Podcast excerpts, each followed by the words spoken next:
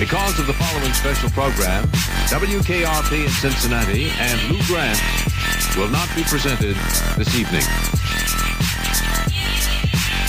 Both comedies will return next Sunday at the regular times on most of these stations. Tonight's special presentation is brought to you in part by Hardee's. We're out to win you over. And by Clorox, the makers of Tilex Tile Cleaner.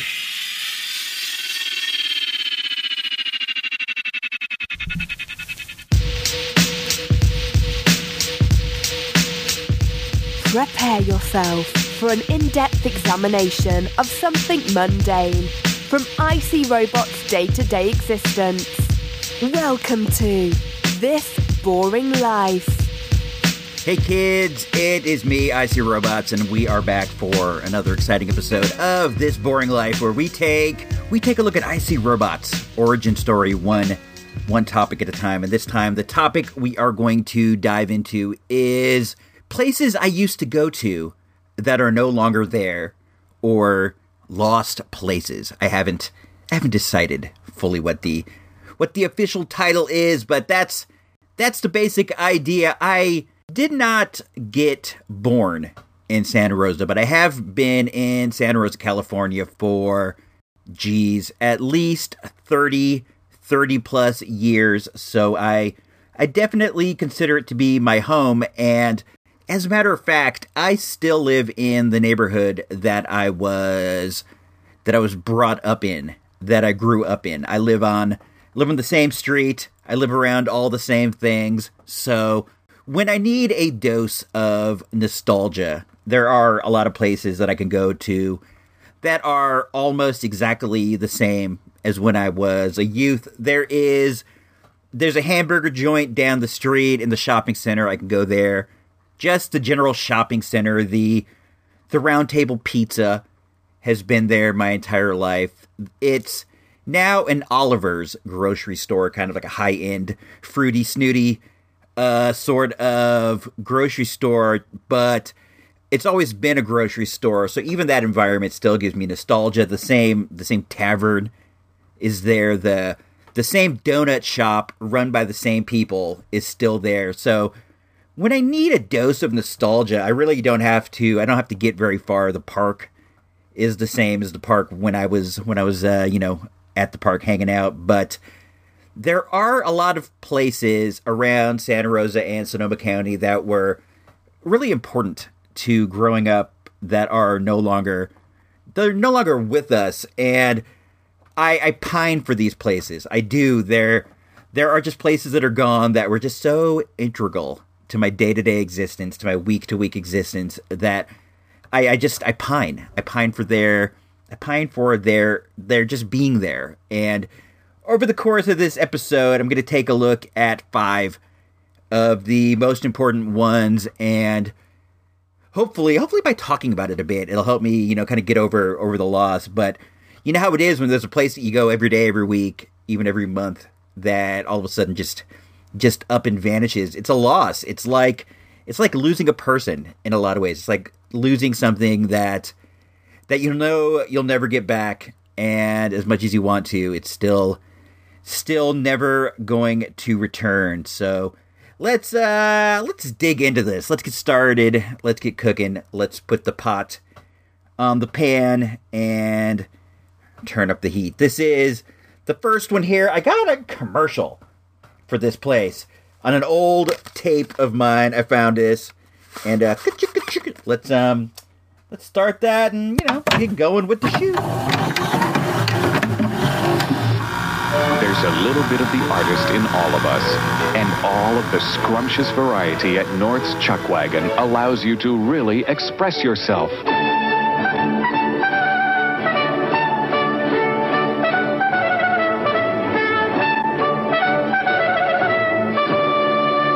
North's Chuck Wagon, a terrific meal, beverage, and dessert for one incredible price.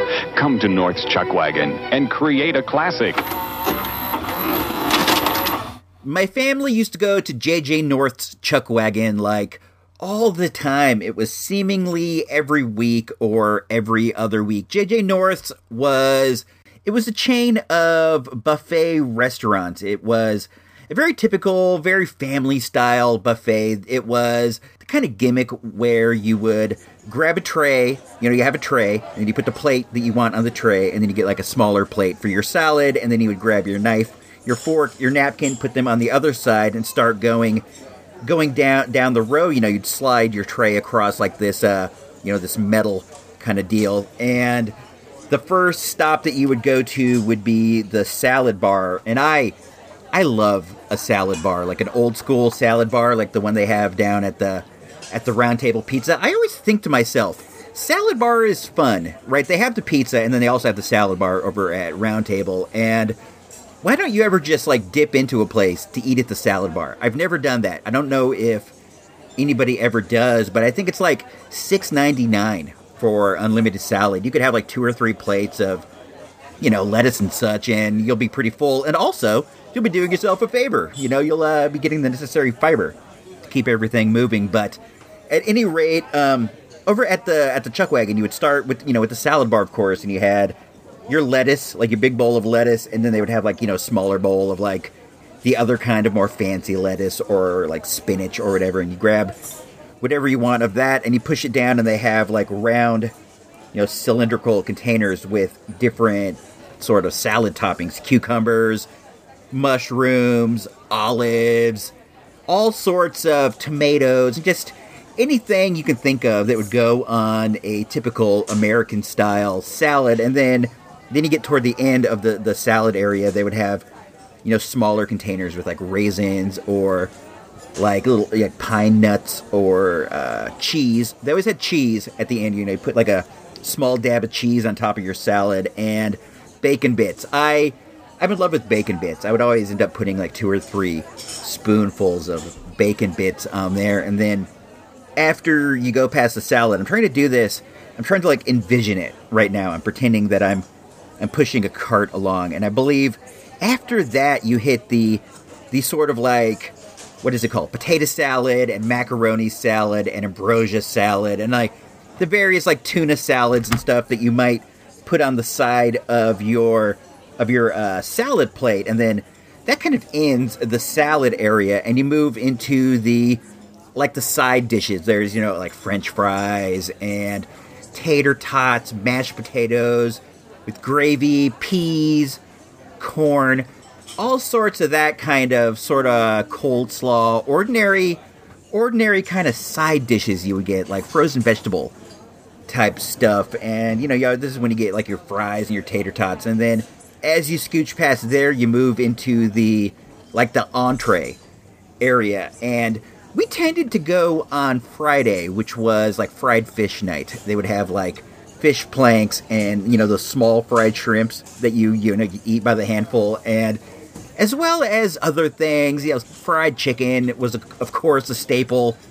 Um, macaroni and cheese with, like, crumble crust on top, and Salisbury steaks, all sorts of, all sorts of stuff of that sort. And then after you move past that, you get into, they have, like, a, a sliced beet area where the dude can, like, break you off like a like a slice of ham or, like, a slice of beef, and you'd be like, uh, let me get that extra thin, or let me get that thick, and he would, you know, kind of kind of go through it. It was like, you know, like a fifteen-year-old kid, but he would be, like, slicing at the meat, and you would get, um, you know, like a nice moist piece of beef slapped on top of your uh, your fried shrimp and French fries, and that was always nice to get the beef juice. And then once you go past there, you know, you were You're pretty much done with the warm food portion, and then they would have, like, a drink bar. This was one of the first places I was ever exposed to where you could pour your own soft drinks. You'd get, like, a like a plastic tumbler. They had red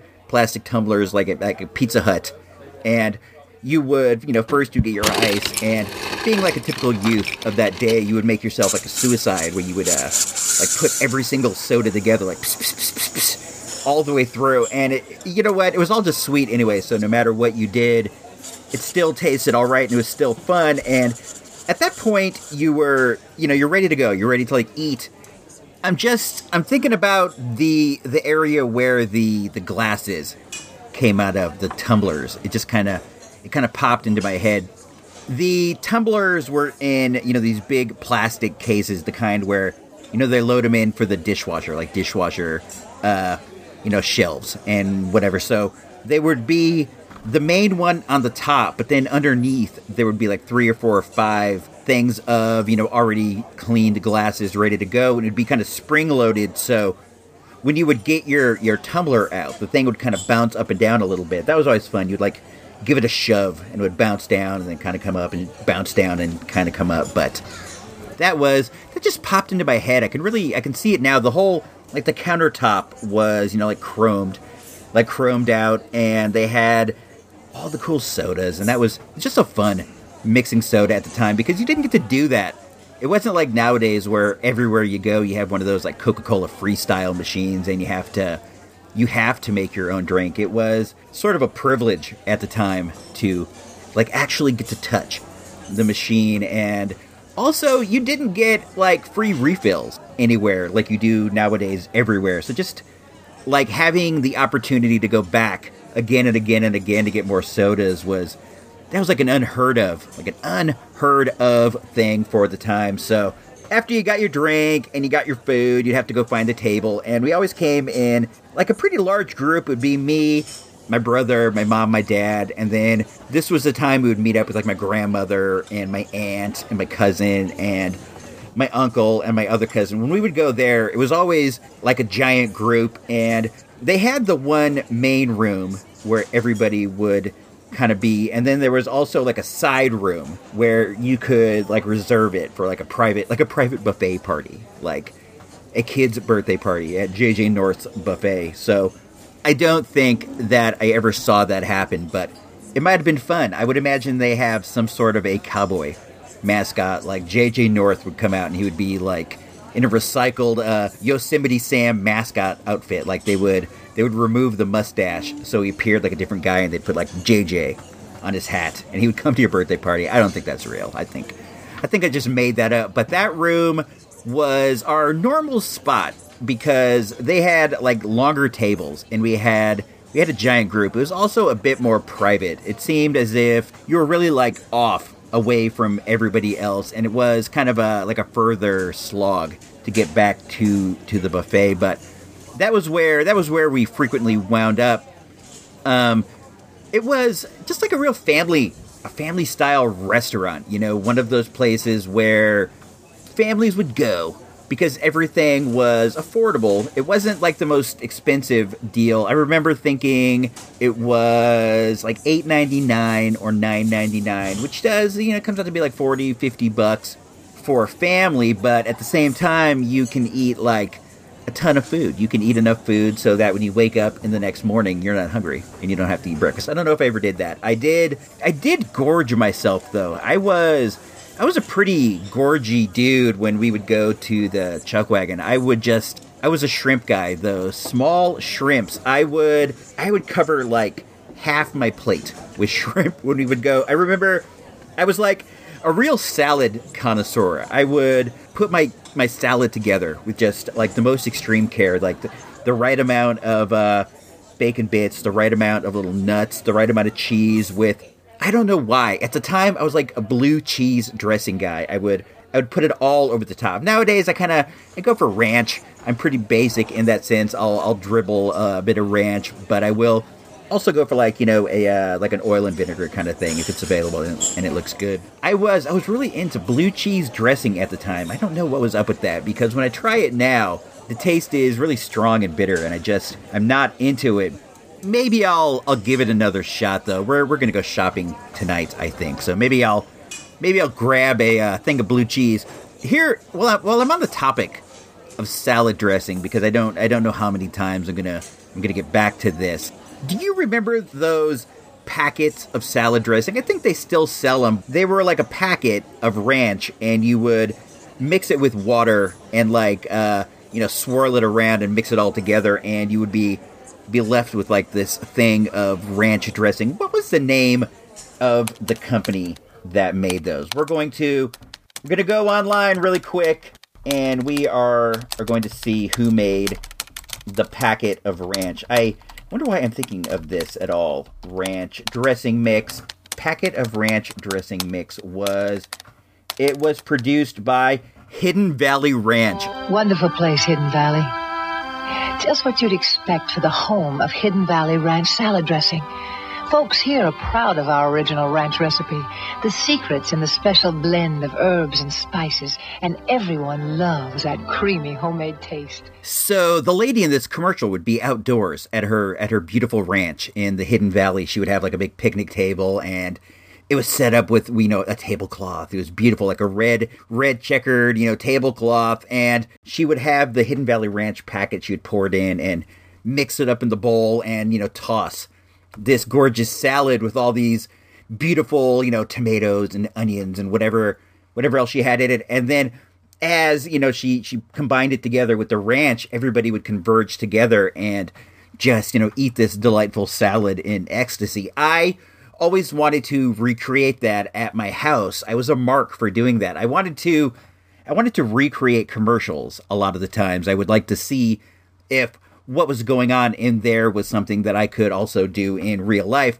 So week in and week out, when we would go shopping at Lucky's, I would beg for the Hidden Valley Ranch packet, and my mom, knowing it was silly, wouldn't go for it. But then finally one week, she relented, and I, I made a salad. I remember putting potatoes in it. Sliced potatoes. I just grabbed any vegetable I could find, and I put it together, and I made a salad. And then I, I brought out the Hidden Valley Ranch, and I put it in the bowl and the water, and I mixed it up. And I, I, I waited till dinner time, and I brought it out, and I expected that everybody was gonna just grab a hold of this, and together they would, you know, see the power of the Hidden Valley Ranch. But they weren't so much salad people. Uh, that's why we didn't have salad regularly at dinner. They just didn't go for it, and I think that.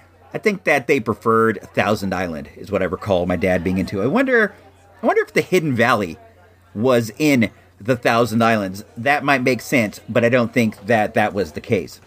I don't even, I don't even remember where I was as far as J J North's Chuck Wagon. I think that maybe I was talking about gorging my shell, myself on on teeny tiny shrimp. I would gorge myself on those shrimp. I wish. I wish we had like a shrimp buffet now with those just really low quality fried shrimp. I can eat those all day. I wish when I went to the movies, I could order a big bag of uh, popcorn shrimp, and I would just eat those with cocktail sauce. You have to have your cocktail sauce. I'm, I'm overjoyed even thinking of it. And they had, you know, fish planks on fish night, and I would uh, slop a couple of those on top of there too with uh, like giant dollops of tartar sauce. They had like, you know, an ice cream scooper, like a small, like a melon baller. I would, you know, scoop little melon balls of tartar sauce. And then once you would get through all of, you know, your food, I would go through twice. I'd usually get like two salads. I liked making the salad, and I would do that a couple times. And then once you were done with that, I would, well, anybody would, not just me. I'm not saying I came up with this idea, because I definitely didn't. You would go and you would get yourself dessert. They had a self-serve, soft serve bar with the, you know, the soft, soft kind of ice cream. It was great. And they had all sorts of toppings, just anything that the heart could want, you know, sprinkles, M and M's, Reese's Pieces, gummy bears, and also the toppings. There was like chocolate topping and strawberry topping and caramel topping. And they even had, they even had a peanut butter topping, which I had not seen at that time. But even to this day, I love nothing more than like a peanut butter, Reese's peanut butter topping on my ice cream. I am I am a peanut butter maniac. I love peanut butter so much. I eat it by the spoonful. Just when I need, you know, just like a little emotional pick-me-up, I'll have a uh, spoonful of peanut butter. You can't beat it. Peanut butter is the best. They also had, like, cakes. Cakes and pies. There was a separate station with all sorts of pies. The typical cherry pie, apple pie, pecan pie, anything of that sort. Chocolate cakes, white cakes, brownies. What a lot of people were inclined to do is like get a piece of cake or get a brownie and then take it over to the to the ice cream bar and, you know, combine it together for a bit of a pie a la mode or a brownie a la mode. I myself, I don't go for that much. I do enjoy eating apple pie or cherry pie with ice cream, but I kind of prefer the ice cream on the side. I don't, I don't know. It's kind of hard to get it off the top when you're when you're pushing into the ice cream. Now this goes just kind of for like home ice cream. It's kind of hard to push through the scoop into the ice cream. So I think that it goes better on the side. And as it kind of starts to melt, the the creamy ice cream and the pie filling go together so well. Just a just a true treat. I I miss this place so much. There is a Starbucks there now, believe it or not. How how typical is Starbucks and a mattress place and also a a small bank across the way. The lot has been split up into a bunch of things, and whenever we go by there, I, I think back to the, the Chuck Wagon, and my wife, the old wife, does as well. Her family came from, they lived on the other side of town, and they would come all the way for the Chuck Wagon. It was a fun place at a fun price, and I miss it. I miss it a lot. The last time I remember going there, I was hanging out at this apartment complex. I was a bit older. I'm thinking maybe, maybe in my late teens. And I was hanging out with this guy, Mike, and his brother, Chris, who I, I don't see Chris anymore. We were good friends for a while in high school, but I believe he doesn't live in Santa Rosa anymore, but he may. We haven't seen each other in a while, and Mike, Mike passed away a few years after that, so I haven't, I haven't seen him either. I, I miss that guy, Mike. He was a really, really good guy with a really kind heart. And we spent a lot of time over at his apartment hanging out. He was one of the few dudes I knew who had his own apartment. His brother was like the maintenance guy for the complex. And in doing that, he got a free apartment and he let Mike move out. Mike was a bit younger than us. He was still in school, but he was a really, really great guy. And one day we were hanging out over at the apartment, me, him, his brother, and like another guy. And we got a phone call. He got a phone call from a girl that he knew who worked at the Chuck Wagon, and she was like, the the manager's out. If you guys want to come down, I'll let you in. So we went down, and she let us in, and we just ate so much, and it was such a nice time. I hadn't been there. My family quit going there for, for whatever reason, as people do, and I hadn't been in many, many years, but I would still go by it, and I would see it and think how it might be fun to go, but I just never did. And then when she called and gave us the opportunity, and I can still recall my last visit just so, so clearly, like all of us just sitting there in the booth and eating just so much food and drinking so many sodas and laughing and having a good time. And it wasn't, it wasn't so long after that that they shut down. As I understand it, the entire chain shut down. They were like a chain that also had uh, people getting like affiliate stores, or what do you call that when you when you buy into a chain? I I can't recall, but people would buy into it and they would open their own. And there are, as I understand it, a couple like independently owned ones that are still out there, but the, the bigger chain, North's, no longer has buffets. And that's that's a bit sad, but time marches on for all of us. Let's uh let's let's dig back into the V H S vault and see what we can find about the about the next place that I'm gonna lament the closing of.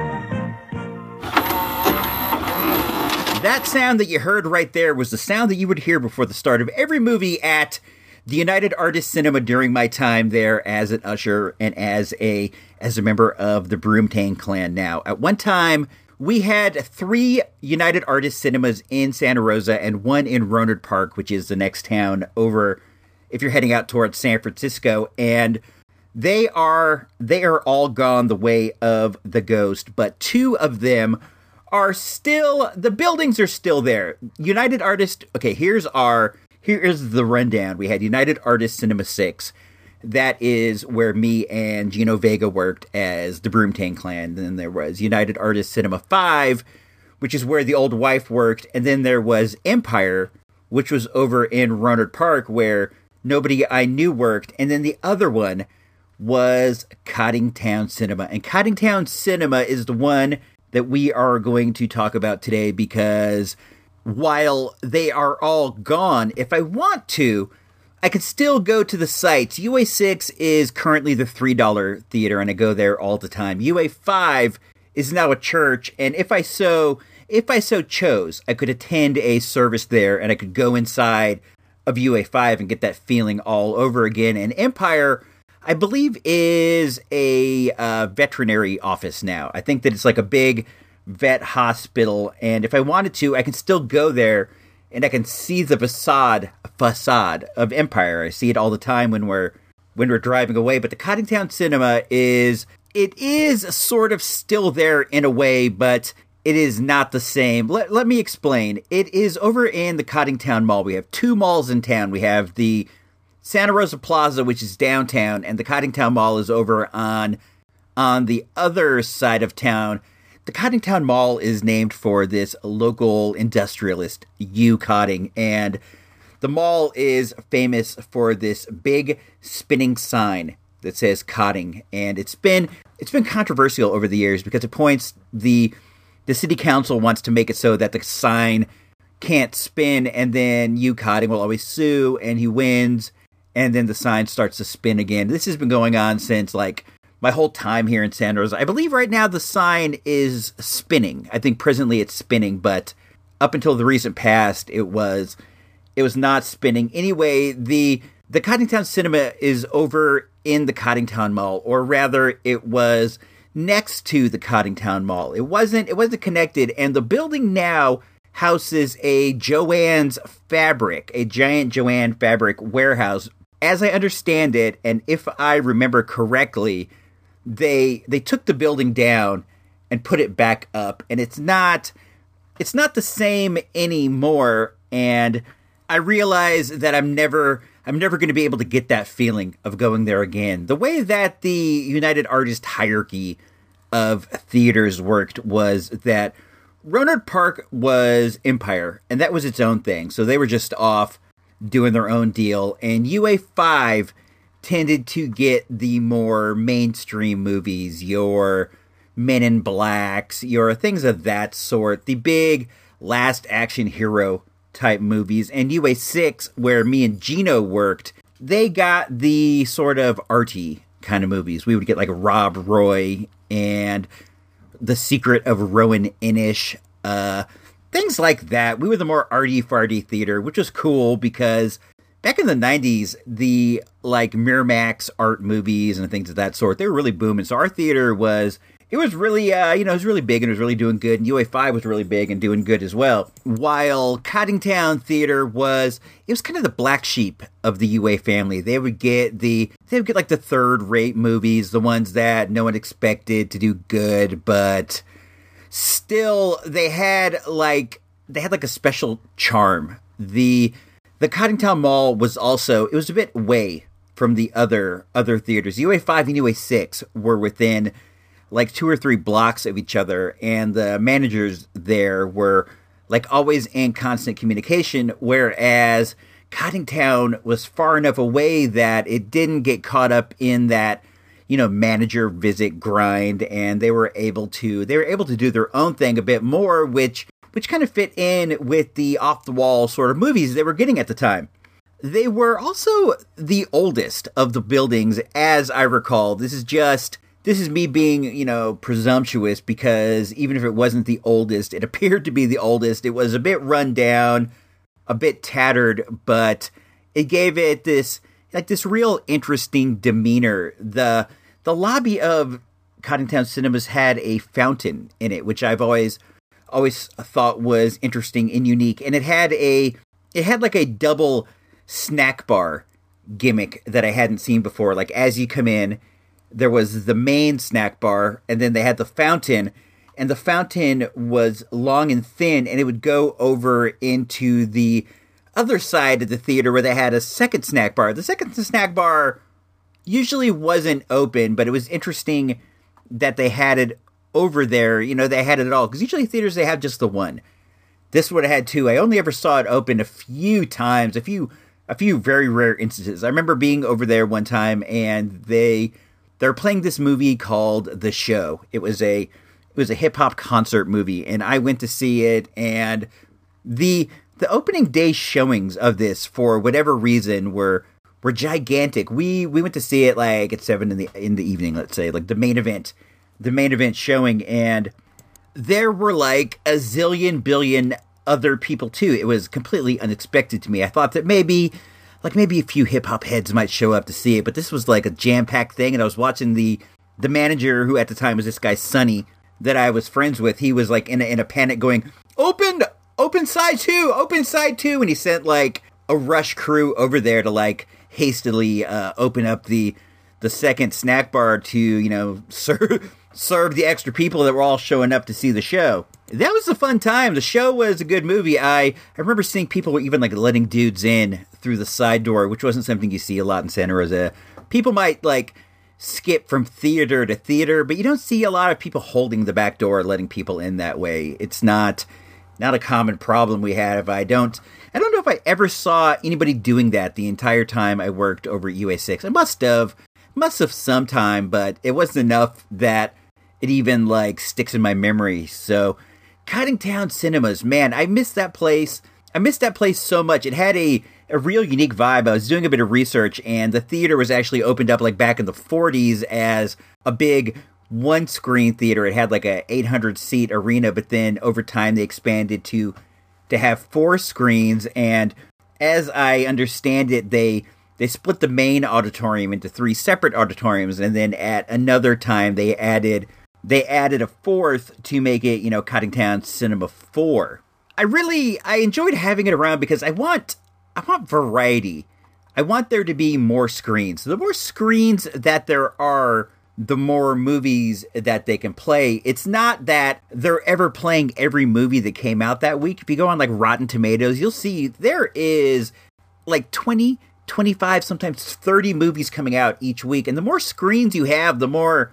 the more movies you can see. And when, when Coddingtown went down, that was, you know, that was four less movies that you got to see. Coddingtown was, it was always under the threat of being closed because they got, they got the movies that U A five and U A six didn't want. They got the also ran movies, which was, which was sometimes the cool movies, not always, but a lot of times, you know, it was the cool movies. And they were always under the threat of closure because they just weren't selling enough tickets, and it was expected that the U A, United Artists, was gonna they were gonna shut it down. But at one time, they got they got like a smash. They got a movie that killed it and was able to keep them open for a while. The movie, the movie that I speak of, is a movie known as Pulp Fiction. I remember working in the theater game at the time, and the movie Pulp Fiction was a gigantic surprise. It probably should have been at U A six because it was like a Miramax arty movie, but for, for whatever reason,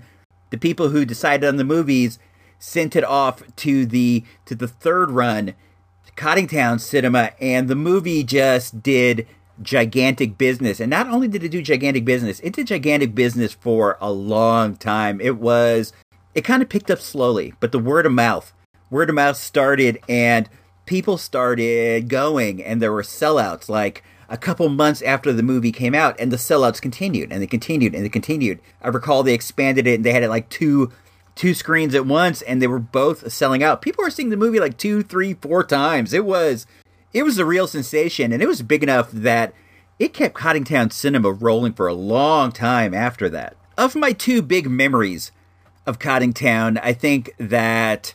well, I'll start with the one that is my second favorite, and then I'll move on to the one that is my favorite. They had a special employees-only showing of the movie.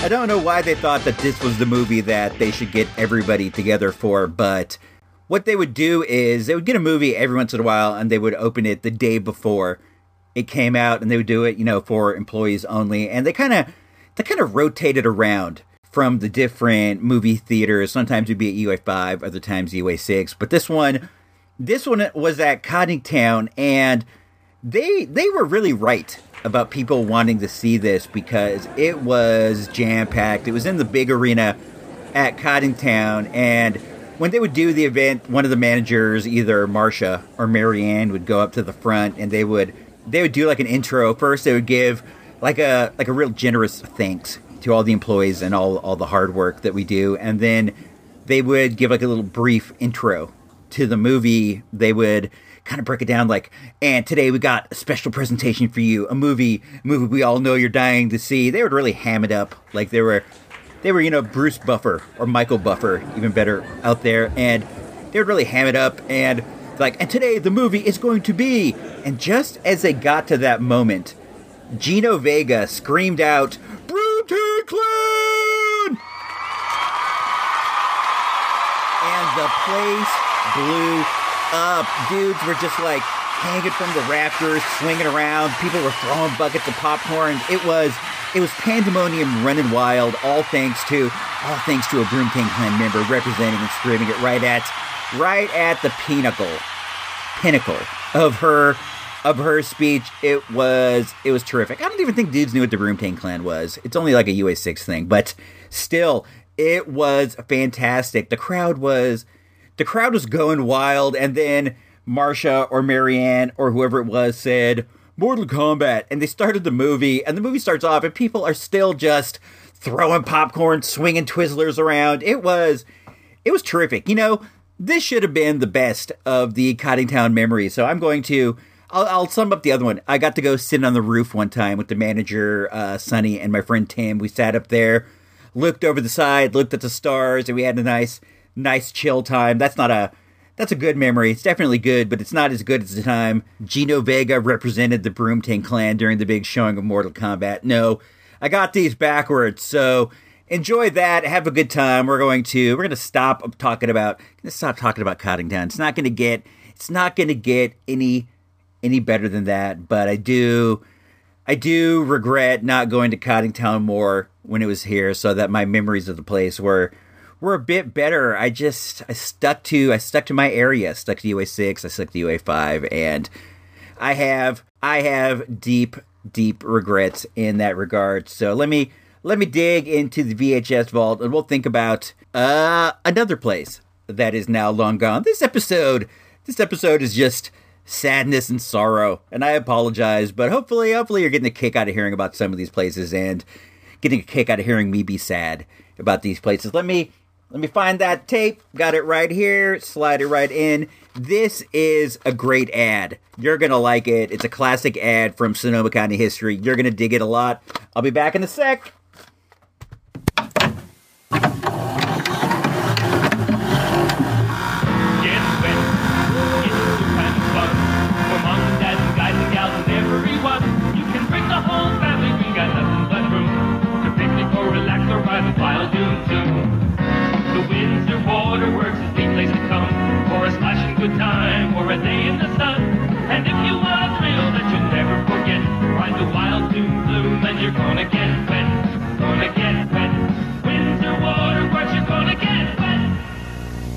And now, Woody and Friends continues with Spider-Man.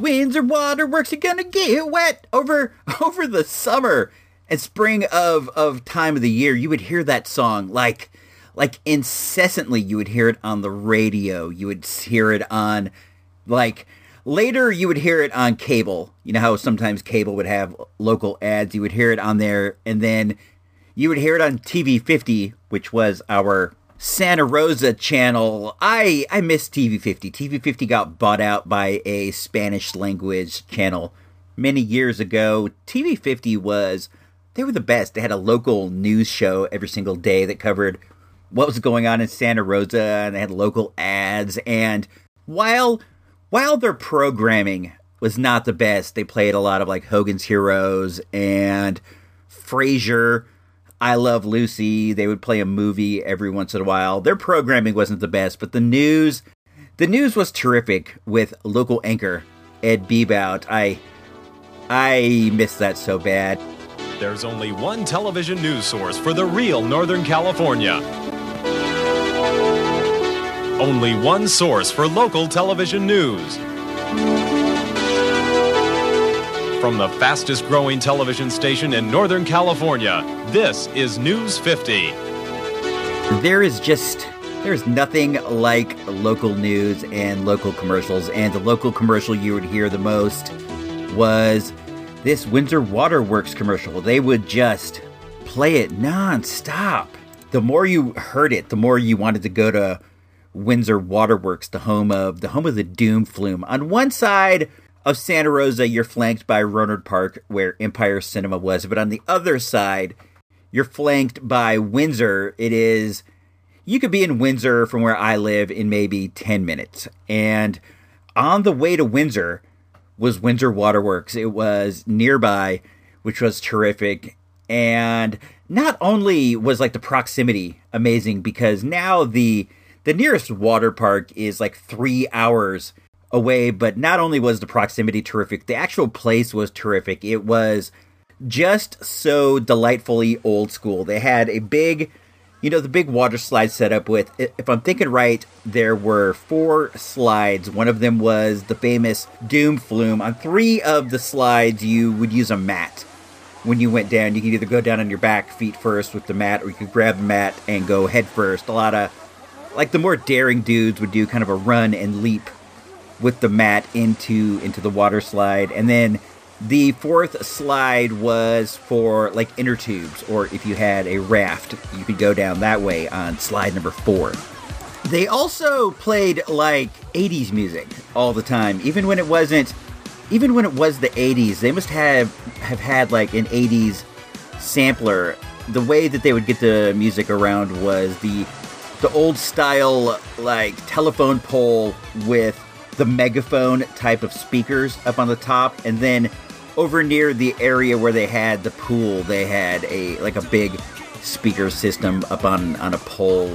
The the water slides were were of course, you know, you, you had to go up to get get to the slides, and this, I recall, it was blue, like the the the ladder setup, or stairs rather, the was all blue, and the slides were blue. And as you went up, you could kind of you would dip off to one side and go on this slide, or dip off on the other side, and then if you made it all the way up to the top, you could ride the mighty Doom Flume. I I don't think the Doom Flume was all that doomy. There was nothing any more scary about it than any of the other ones. They were all pretty fun. I I think water sliding is so much fun, and I haven't done it in in such a long time. The last time I did it was, I think it must have been eight years ago or seven years ago when we went to Hawaii. We went to a we went to a water park there, and that was fun.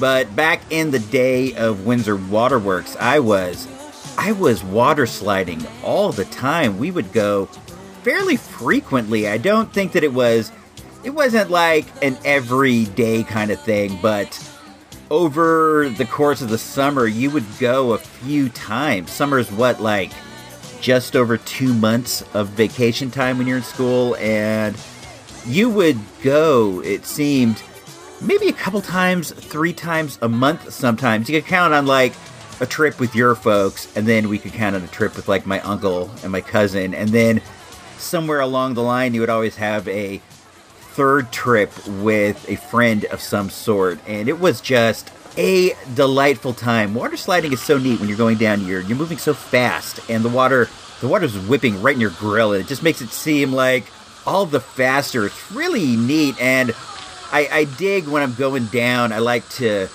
like cut into the walls and see if I could try to go try to go sideways. And then the moment when you hit the pool that's at the bottom is so cool, because you would try to like pull up on your mat or angle your mat so that you could keep skadooching along the top of the water as long as you could. Some dudes could take it all the way down to the edge. I I wasn't very good at it. I would get like a little bit of skadooch, and then, you know, slowly sink into the water to where I was, where I was running. And it always felt like you had to, you had to leave as quickly as possible, because the, you know, the lifeguard fool up top would be looking down, waiting for you to leave the pool before he could give the signal to the next fool to come down. Some, some of the lifeguards didn't pay as much attention to that as some of the other ones. They would let people come down, so you'd have to really really skadooch out of there. You might get, you know, kicked in the back of the neck by somebody careening wildly on their mat.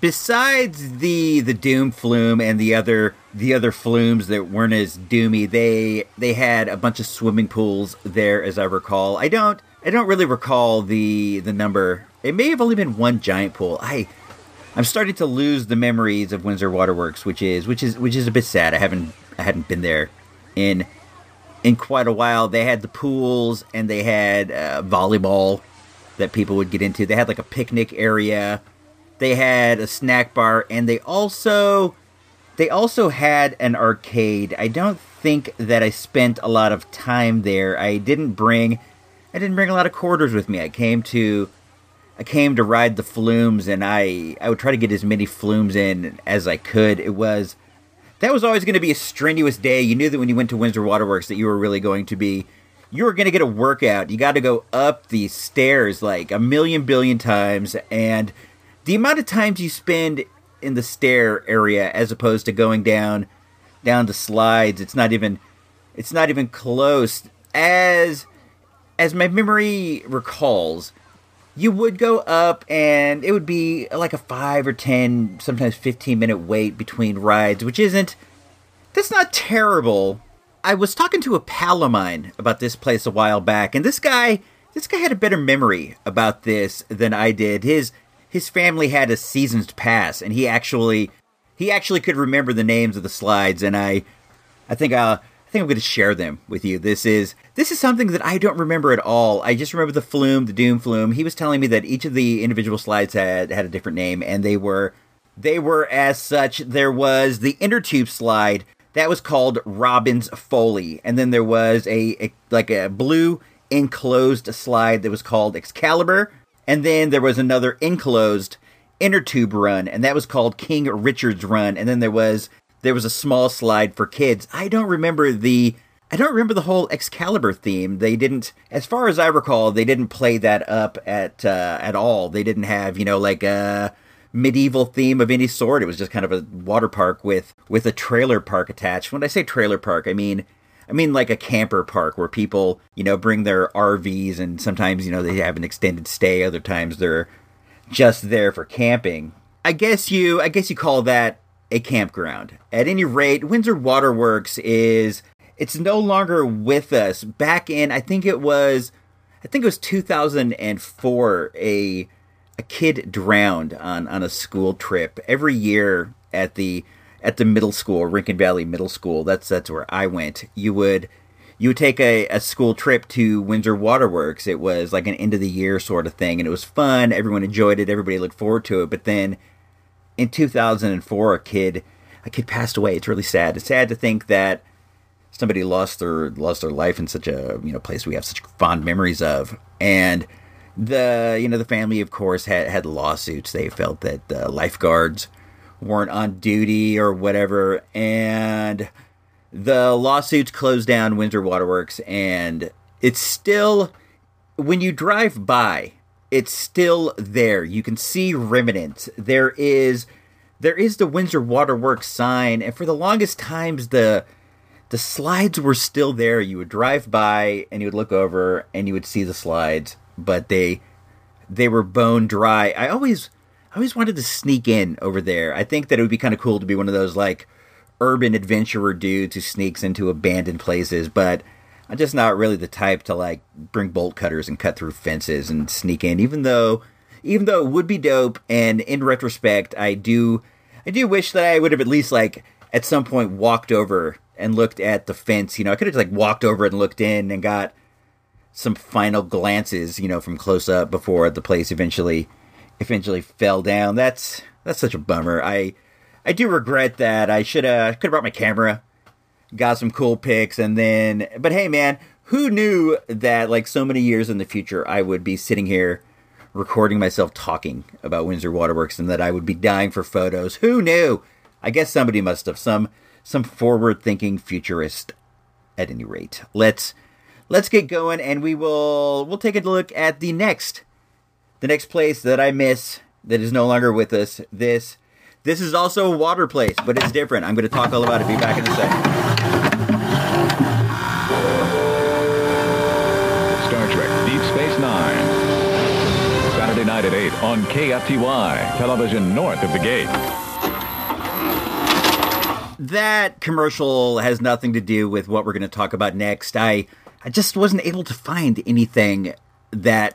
that related to this place. The place that the place that we are going to talk about next is Oak Park Swim and Racquet Club. But first, that that bumper for Deep Space Nine just about it just about brings a tear to my eye. I am really reticent of that period of time. If you listen to the the Toys R Us report about the top five Atari games of all the times, you you might recall me mentioning a place called the Temple of the Waxy Stump, which was which was a hangout that me and my cousins and the lady that's now my wife made in in the backyard. It's where we would kick it and play Atari. The The way that this commercial reminds me of that is my cousin and I, he he was living at our house. We would we would watch that Deep Space Nine. He wasn't into Star Trek at all, and I, I was then and am now a bit of a uh, Trekkie or a Trekker or somebody who likes to watch Star Trek, and he wasn't so much into it. So th- these were all new to him, and we spent a lot of time watching T V fifty reruns of... of Star Trek. They would play a couple in the afternoon of Next Generation, and then they would play Deep Space Nine on the weekends. Anyhow, anyway, let's let's get into let's get into the current time, the now, or or the then, I guess. we're we're gonna get let's get to the then.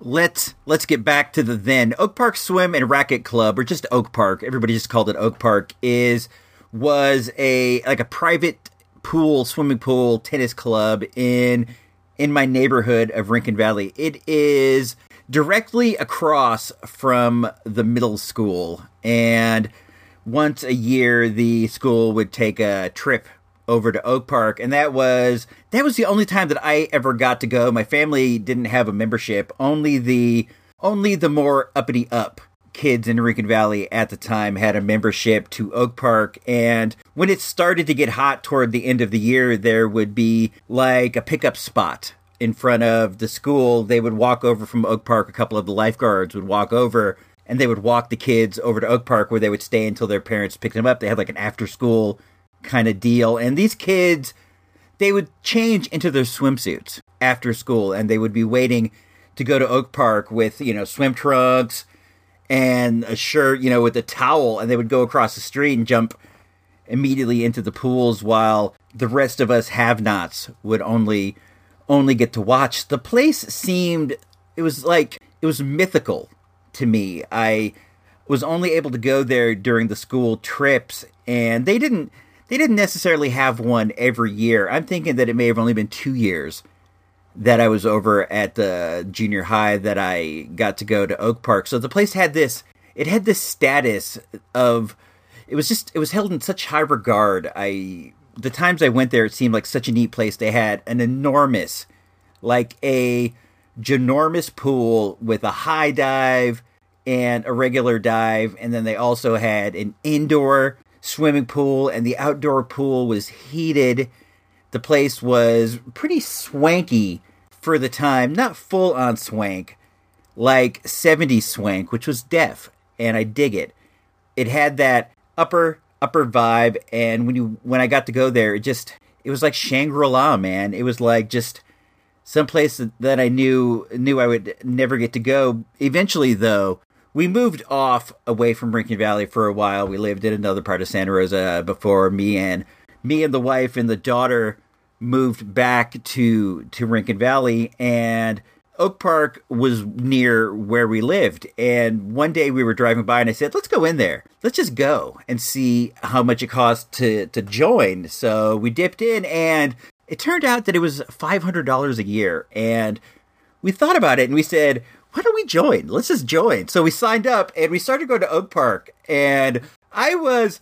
I was tickled pink to be in this place. I was just, it was so exciting, and it was so fun to me. And since the time I was in junior high to now, they haven't gotten a makeover, and it was, it was a bit run down from what it was before, but it was still great because it was, it was captured in time. It was captured like right in the eighties. It still had eighties decorations, and the snack bar seemed to have eighties snacks. It was just like a real slice of time frozen there in a block of ice, and I enjoyed going there so much. We would just find reasons to go down. We would go down and hang out and read magazines and sit in like these these lounge chairs. We would we would just go down and get, you know, a popsicle at the snack bar. This place became like a big a big part of our lives, like a real big park, we would, me and the daughter would go on Saturdays. Every Saturday, guaranteed, we would go there and either swim in the indoor pool and kick it, or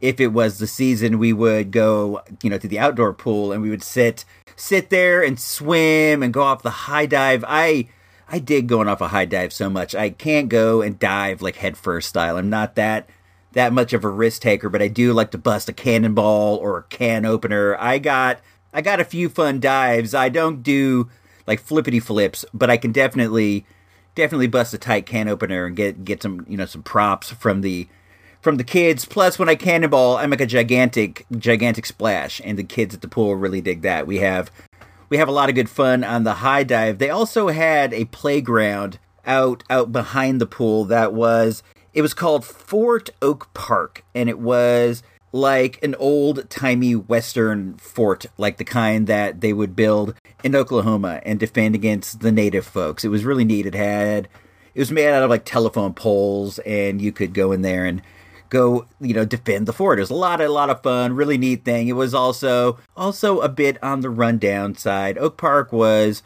Oak Park was on the decline when we were members, but the decline was still terrific. It was still, still a great place. The, The main attraction, I think, for Oak Park was their synchronized swimming team. And I know that synchronized swimming is a sport that people people kind of look down their nose at. And I, I probably was one of those people, but spending time at Oak Park, you get you get a lot of exposure to these synchronized swimmers, and you see that this is a pretty rough sport. Not not rough in the sense of contact or physical damage, but it's super strenuous. And the girls, the gals who were down there on the squad were, they were super fit and they were working super hard, and they would put on these uh, synchronized swimming shows. The Oak Park would have a few big picnic events of the year, like the the fourth of July one was always a big one, and the the synchronized swimming girls would put on a patriotic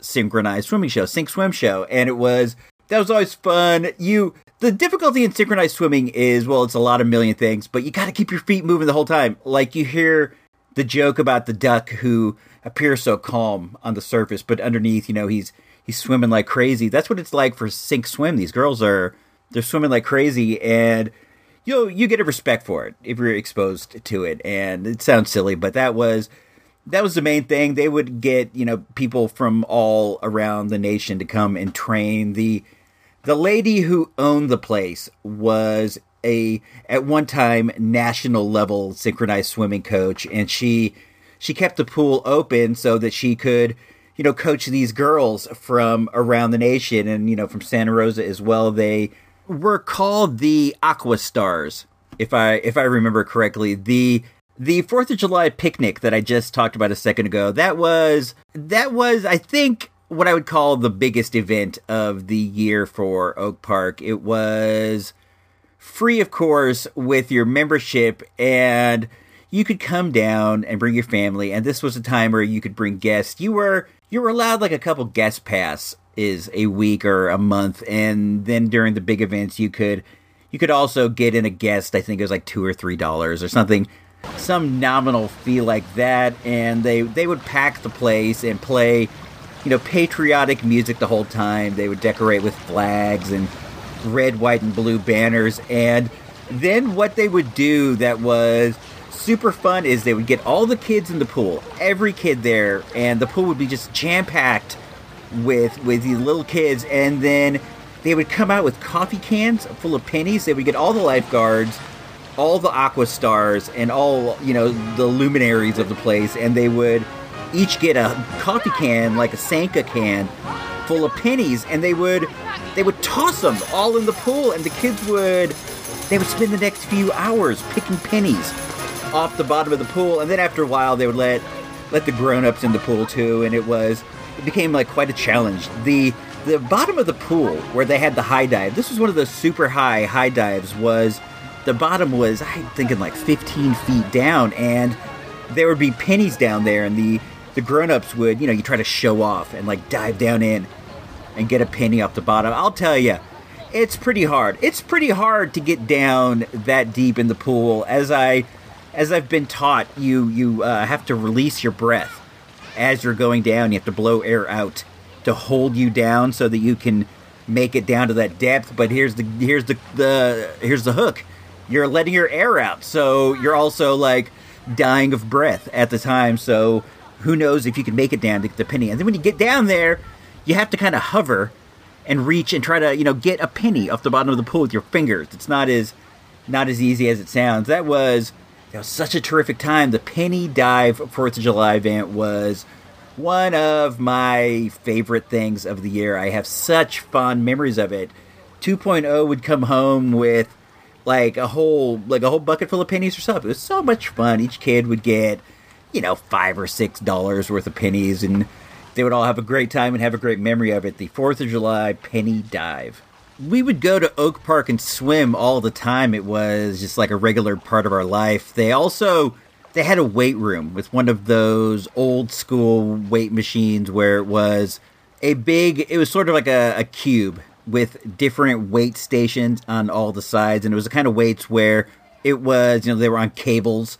And you would, you know, put a peg, a peg into the level of weight you wanted to lift up. And they had like a leg press and like a pull down and all that stuff on this old school machine. The the stereo in the weight room was one of those console kind that had a a record player and a radio and an eight track. And it also had a decorative a decorative front. There was a couple like workout records that they had that you could listen to if you wanted to. I... I never did. I hardly ever go in there. You had to go to a training course to be allowed to use the machine, so I, I didn't want to do that. It seemed seemed like something I wasn't into, so I, I would sneak in every once in a while. It wasn't really sneaking. It was just open, and I would just go in and pump some iron Schwarzenegger style every once and again. Eventually, though, Oak Park, like every other place that's on this episode, spoiler alert, uh, shut down. What, what happened was the... The lady who was the coach of the Aqua Stars passed away, and without her and without the allure of, you know, being an Aqua Star, the place, the place eventually shut down. It wasn't, wasn't like a giant explosion. It just sort of fizzled away, and now Oak Park still stands. It's still there. I walk by it every day when I walk the dog. It's the... It's the Poke Stop that I hit most frequently, Oak Park Swim and Racquet Club, and you can still see it there.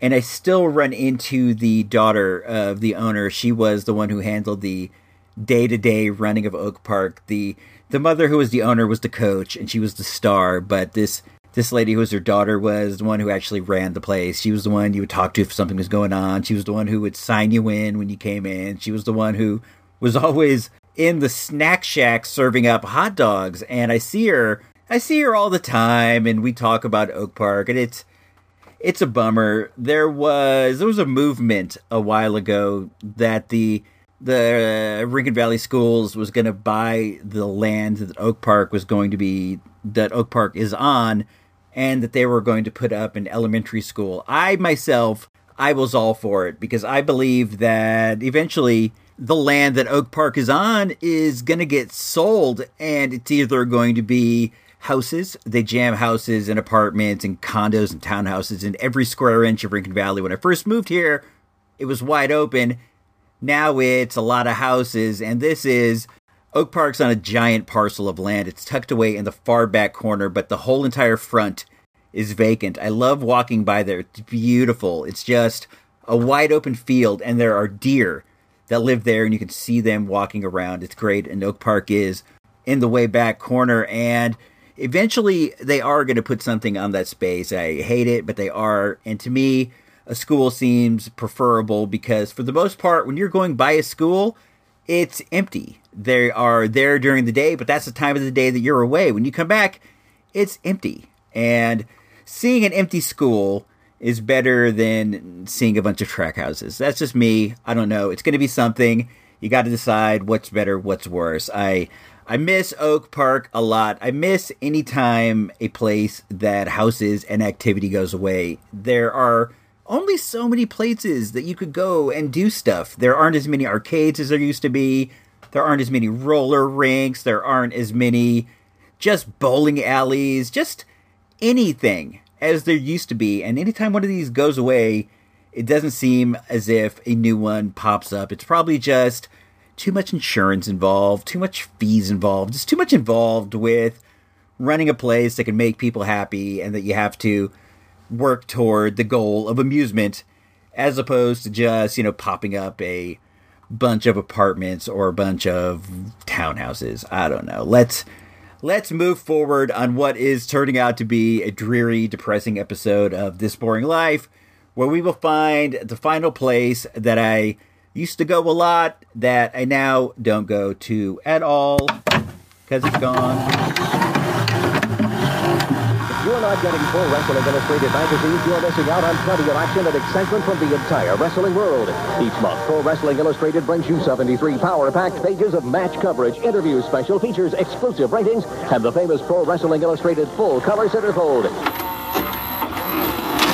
The next and final place on my list of places isn't, it isn't wrestling magazines, but it is the place where I used to get my wrestling magazines. This place was known as Sawyer's News, and Sawyer's News was a, a ginormous, awesome magazine stand that also had candy and cigars, comic books, newspapers from around the world and around the nation. They also had a side of the store with like gag gifts and novelties and cards and stuff. But I I hardly ever went over there. I mostly stayed on the on the magazine side. I have always been a very avid magazine reader. Even now I get subscriptions to like five or six different magazines. I just like magazines. I like the format. I like I like the smaller size publication with shorter articles that is like focused in on one area. I used to, I used to read wrestling magazines like a maniac, Pro Wrestling Illustrated, The Wrestler, Inside Wrestling, all of the,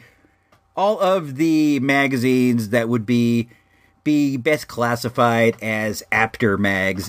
Bill Apter was the name of the dude who was the, like the editor in chief of this whole this whole group of wrestling magazines, and I would read all of them. They were they were in the idea that wrestling was real, and they were writing upon it as if it was a real sport. I used to eat these up like crazy. I would read four or five different ones a month, and this was this was the only place in town where you could get them. So I started going there at an early age, and I kept going there through through the years and through the different eras of my life. For a while, I would get all of my my hip-hop magazines. That's where I would get The Source, and I would get Rap City, and I would get Murder Dog, and I would get the Beastie Boys magazine, Grand Royal. I'd pick all these up at Sawyer's because they they had a very diverse, very nice selection of publications. And then I would eventually start picking up like my Maxims and my F H Ms and all that stuff when I was... When I was in that mode. They also had books. I would buy books there. And I I think that culturally, Sawyer's was, it was the center of downtown. fourth street is the main downtown street of my my town. And Sawyer's was right there in a prime location, right next to the the last record store and directly across from the library. And when you were... When you were like a young dork hanging out, you would spend a lot of time at the record store buying like used used hip-hop tapes, and then, you know, you might dip into the library and check some stuff out, see what was what was going on over there, who might be hanging out over there. And then after that, it was it was right over to Sawyer's to, at the time, maybe not buy magazines, but at the very least to hang out and read magazines. I spent a lot of time in Sawyer's News reading magazines. It was a favorite pastime of mine. They opened early because they were a newsstand, and they stayed open late, which was fantastic because not a lot of places in Santa Rosa stay open very late. A lot of places close at six. Some places close at five. If you stay open to nine, that's considered late, and Sawyer's would stay open until midnight. So when you're when you're in that like eighteen to twenty-one range, and you're kind of You're kind of bumming around and you can't go to bars. You're just sort of walking around downtown being a dingleberry. Any any open light is a treat. And when the open light finds amazing content like they had at, at Sawyer's News, it was always just such a delight. They had the most fantastic selection of candy as well. Whereas, whereas most places will have like the one rack with the one selection, they would have like a triple rack, and they had just every candy bar you could imagine, and some that that you couldn't. And out by the back door, it had a double entrance. You could enter on one side and then also on Fifth Street. And if you came in the Fifth Street entrance, they had a big rack full of free publications, and you would see this really neat, really diverse selection of like hippie newspapers and like auto part magazines, you know, the kind where they sell auto parts, and like the the penny saver and the penny shopper, as well as like punk rock zines and local music zines. This was back in the day when dudes were like really zining it up, and you would find dudes would just drop their zines off at Sawyer's, and it was always worth going through the Fifth Street side just to see if you could find any kind of any kind of neat zines. I was really into that too. I never like did any work for a zine. I think I may have like submitted some articles or, you know, editorials here and there, but I don't think that I ever did any sort of like significant work. I know that I know that I never published a zine of my own. It just wasn't my thing, but I have ultimate respect for dudes who did that. It's a really neat culture. I bet you I bet you it still exists today. It's just not in my eye, being, you know, like a like an old coot like I am at this point, but I would really be interested in seeing some zines that kids are kids are publishing nowadays. Sawyer's also they also featured cigars. They had this really, really big selection of that. Remember when that was like the thing, like cigar aficionado, and like girls were smoking cigars and fancy cigars was really, really in high fashion. They they kind of they picked up on that and made the like upper crust cigars available to Santa Rosa. I the day that I turned eighteen. The first thing that I did, maybe not the first thing, I imagine I did other things, but one of the things I did that you could now do when you're eighteen is I went over to Sawyer's and I bought a cigar. I think I got like a Macanudo. I don't know what I got, a Philly Blunt. Uh, I have no idea what I got, but I spent a few dollars and I bought a cigar, and I, I smoked it in the in the back parking lot on the Fifth Street entrance of Sawyer's. And I thought that, I thought I was super dapper, like Prime Minister Pete Nice, but I imagine I looked like a super doof sitting in a parking lot smoking a cigar with with a couple losers. The the backside of Sawyer's also had their dumpster. And this is going to sound, if you're not into doing this, and if you've never done this, it's going to sound weird, but they, they had a magazine dumpster.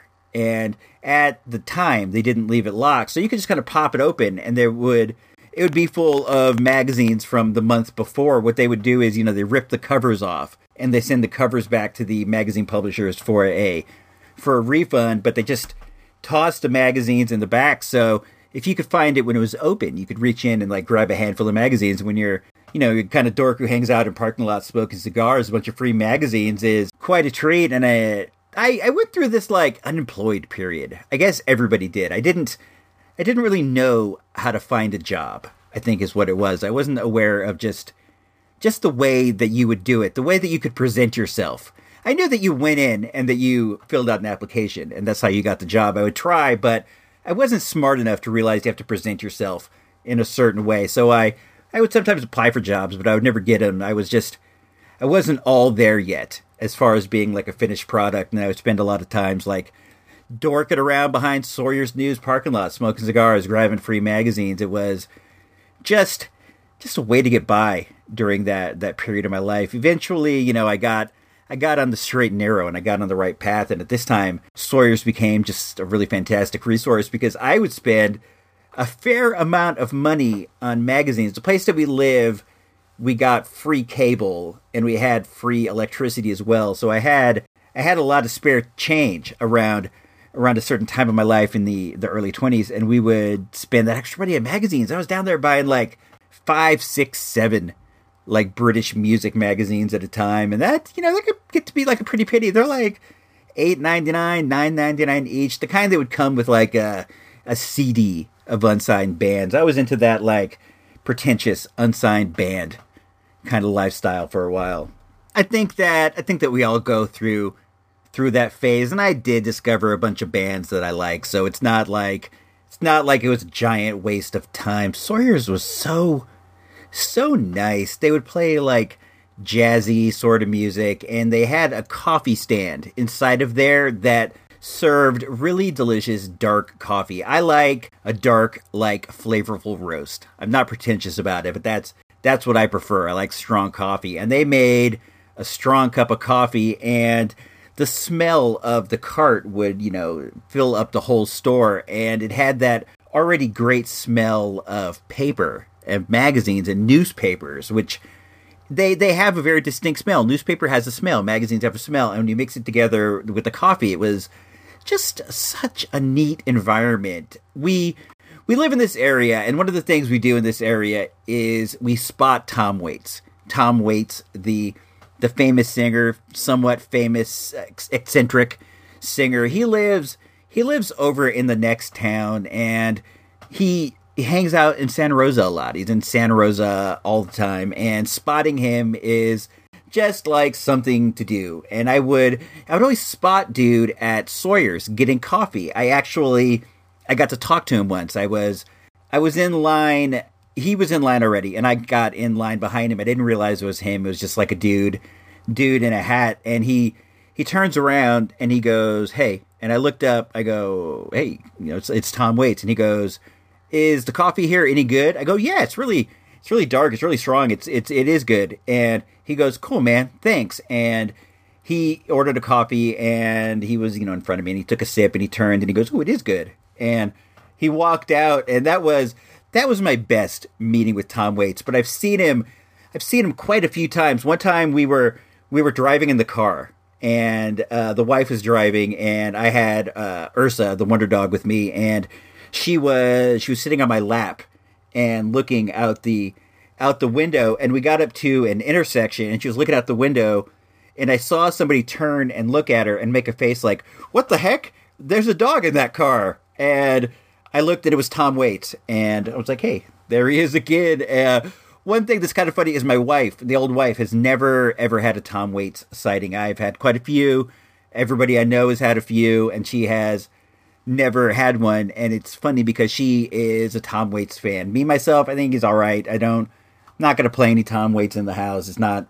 Not my kind of thing. I respect him as an artist. I respect him as a respect him as a Santa Rosa dude. But she she likes his music. She has a ton of Tom Waits on her iPod. She plays it. She loves it. And she's never never got to see the dude. Maybe she should have should have spent more time in Sawyer's. And when I think back, we probably all should have. Eventually, a Barnes and Nobles opened up on the corner across the street from Sawyer's. And at the time, people thought they thought that this was going to spell the end for Sawyer's, but it didn't. The Sawyer's crowd stayed the Sawyer's crowd. We were keeping it real. It was kind of a anti-Barnes and Nobles crowd, but then Barnes and Nobles also drew in a whole new crowd of people who didn't want to go into Sawyer's, I guess, because they were going over there getting magazines when they always could have come to Sawyer's and getting magazines. Maybe they thought, maybe they thought it was too hipster, too pretentious in Sawyer's. It wasn't. It was down to earth and cool. At any rate, they started going to the Barnes and Nobles when that opened, and then over time, the the action in Sawyer's kind of, you could feel it, you could feel it wind down, and what it was, was not so much the magazines, not so much the books, not so much the coffees, it was the newspapers. The entire middle of Sawyer's News was newspapers from all around the country, Denver, Phoenix, just you name it, just all sorts of newspapers, like literally dozens of newspapers. And people who people who used to live in that area would come in, and they would get, you know, their daily Crabapple Cove newspaper or their daily, you know, Oklahoma City paper or whatever. And that was a big part of Sawyer's News's earnings. But as as the internet got bigger and bigger and better, newspapers started just putting their news online, so people didn't need to come down and buy a physical a physical copy of the Walla Walla Press-Democrat. They could just read the Walla Walla news online, and that that is what led to Sawyer's News' eventual closing. And at the time Sawyer's shut down, I was working like right across the street from there, and I would go there almost every day to buy gum or candy or just whatever. When I would go on break, I'd go there and get get coffee. The Barnes and Nobles had a Starbucks in it, and the Starbucks did start to draw people away from the Sawyer's coffee, but I was I was down for it. I would still go and I'd get my coffee there and I'd get my candy there. So when when the place ended up shuttering, it was it was a big shock and a big big take from my life. It was something that I was doing almost literally every day except for weekends. I would go there, and then I was left with with no place to get my gum, with no place to get my mint, no place to get the occasional professional wrestling magazine or the occasional music magazine. It was just such a bummer. And I know that for people who are my age and of my ilk, it's still it's still kind of a sore subject. When you drive by now, it's a it's a British tea house, which is, you know, I guess that's cool, man. If you like tea, that's your thing. I, I really dig it, but it still has it has the facade, the front of Sawyer's News. It looks like Sawyer's News, but with like British flags and British decorations inside there. It's really, it's really unsettling to me. John Sawyer was the dude who ran Sawyer's News, and he's gotten into local politics. He recently was the mayor, so it's cool. You still get to see his name in the news, and you still get to drive by Sawyer's News, but I wish I could go in there one more time. I wish that I could go to all of these places just one more time, and I want that. I want that to be the lesson from this episode. If there are places you enjoy, if there are places you dig, just take them all in. Enjoy them to the fullest. Take in the sights, take in the smells, take in the sounds, take some pictures. Just do whatever you can do, because nothing lasts forever. I thought Windsor Waterworks was a permanent thing in my life. They were always, always, always jam-packed with people. They must have been raking it in hand over fist, but now it's gone. I never saw the day when Sawyer's News would be gone. It's gone. I everything you care about now as far as a business will more than likely someday be gone. So take it all in while you can. Enjoy it. If it's a place you've been going to all your life, go down there now. Just go down there, throw them a couple bucks, buy whatever it is they have there, and appreciate the fact that you still have these things when many of us no longer do. This has been... This has been a bit of a depressing episode, and I apologize for that, but I hope that I hope that you get the lesson and that you just, you know, I don't know, get something out of it. Maybe you had some fun listening to my tales. I hope you had at least a little fun listening to my tales, because I did. I did have fun recording it. It started off great. I had a lot of fun thinking about J J North's, and I had a ton of fun with that Windsor Waterworks commercial. I've been singing, I've been singing that jingle for the past week since I started recording this. Even...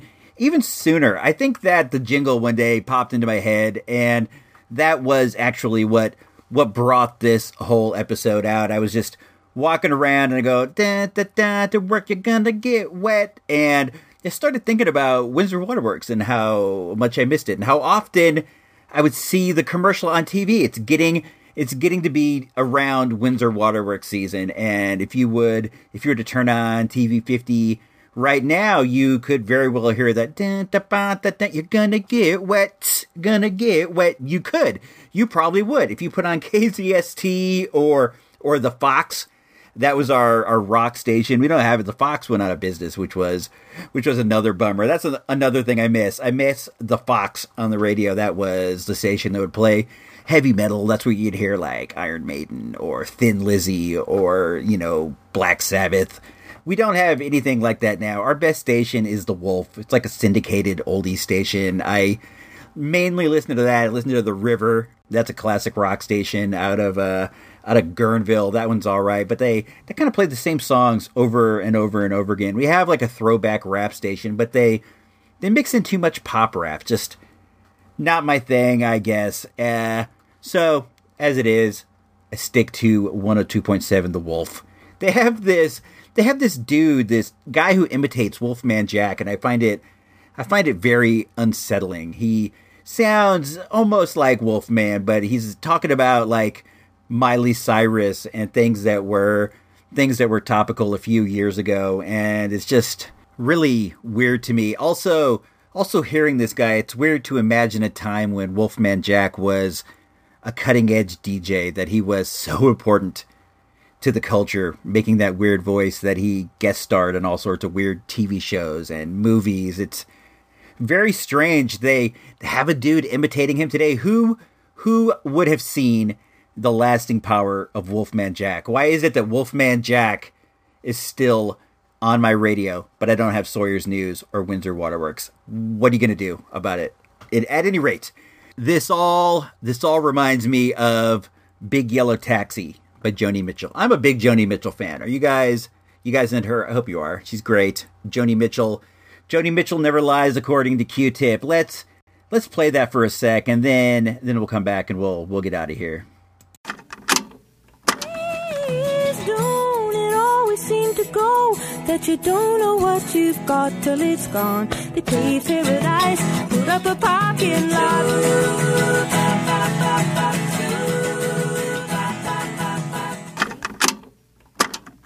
I think I could uh I think I could have just played that song and saved the entire entire time of this episode. If you if you happen to have a time machine, go back to right before you started listening to this and instead listen to Big Yellow Taxi. It's a couple minutes long. You'll save yourself just under just under an hour and a half of your life that you can now never get back. So with that said, this is me, I C Robots, about to hit the button that plays that song by my man Kevin Zerb from over at Zerbinator Land, signing off for This Boring Life number five, Lost Places.